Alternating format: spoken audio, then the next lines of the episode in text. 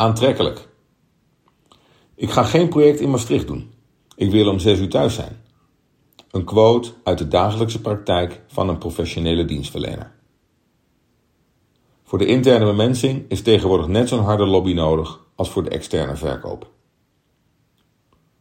Je zult maar werkgever zijn, anno schaarste. Goede mensen stellen veel eisen. Terecht. Minder goede mensen trouwens ook. Dat is minder terecht. Loonstijgingen zijn het gevolg, maar de eisen zijn niet alleen van economische aard. Ik heb geen medelijden met werkgevers, begrijp me niet verkeerd. Maar er zit iets onevenwichtigs in de arbeidsrelaties, deze moderne tijd. De aantrekkelijkheid zou wederzijds moeten zijn. Voor een duurzame relatie is het niet genoeg als de liefde van één kant komt. De werkgever moet binden en boeien, maar mag ook eisen. Laat me uitleggen hoe ik dat zie. De oorzaak hiervan ligt dieper dan alleen de arbeidsmarktschaarste. Van maatschappelijke aard is de verworven vrijheid van het individu. Hoe dat komt? Wat mij betreft, we hebben het goed. Misschien wel te goed. We zijn materieel rijk en emotioneel arm.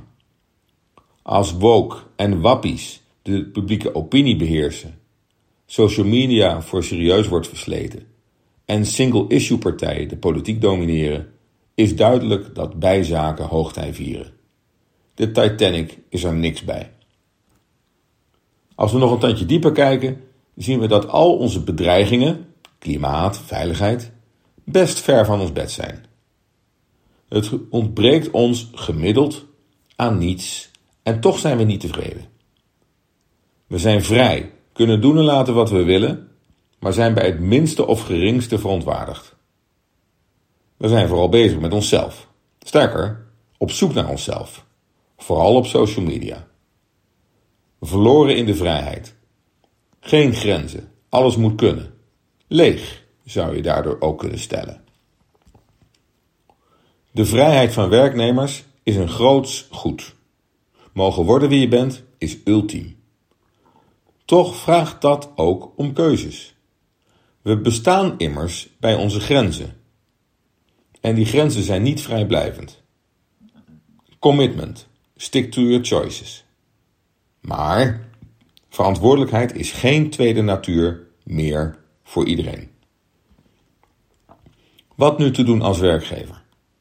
Appelleren aan die vrijheid, alles kan hier, of aan verantwoordelijkheid. Als je hier commitment toont, kun je je fantastisch ontwikkelen. Wat is op termijn aantrekkelijker? Bezie het vraagstuk als een Australische weide.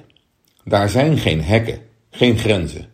De runderen zijn vrij en blijven toch in de buurt van de bron. De aantrekkelijkste voedingsbodem voor duurzame groei. Je zult maar werknemer zijn, anno vrijheid. Je kunt overal terecht en er wordt veel tijd en geld geboden. Waar baseer je dan een goede keuze op? Welke werkgever daagt je uit verantwoordelijkheid te nemen en eist je met al die vrijheid iets zinnigs te doen? Voor jezelf, voor het bedrijf en de maatschappij. Ook in een arbeidsrelatie geldt: liefde zonder commitment is niet duurzaam. Oh ja, een recent voorbeeld nog even. Bij een landelijk dagblad meldt zich een nieuwe medewerker, schoolverlater, bij de hoofdredacteur met de tekst: het lijkt me goed als ik een eigen column neem. Tja,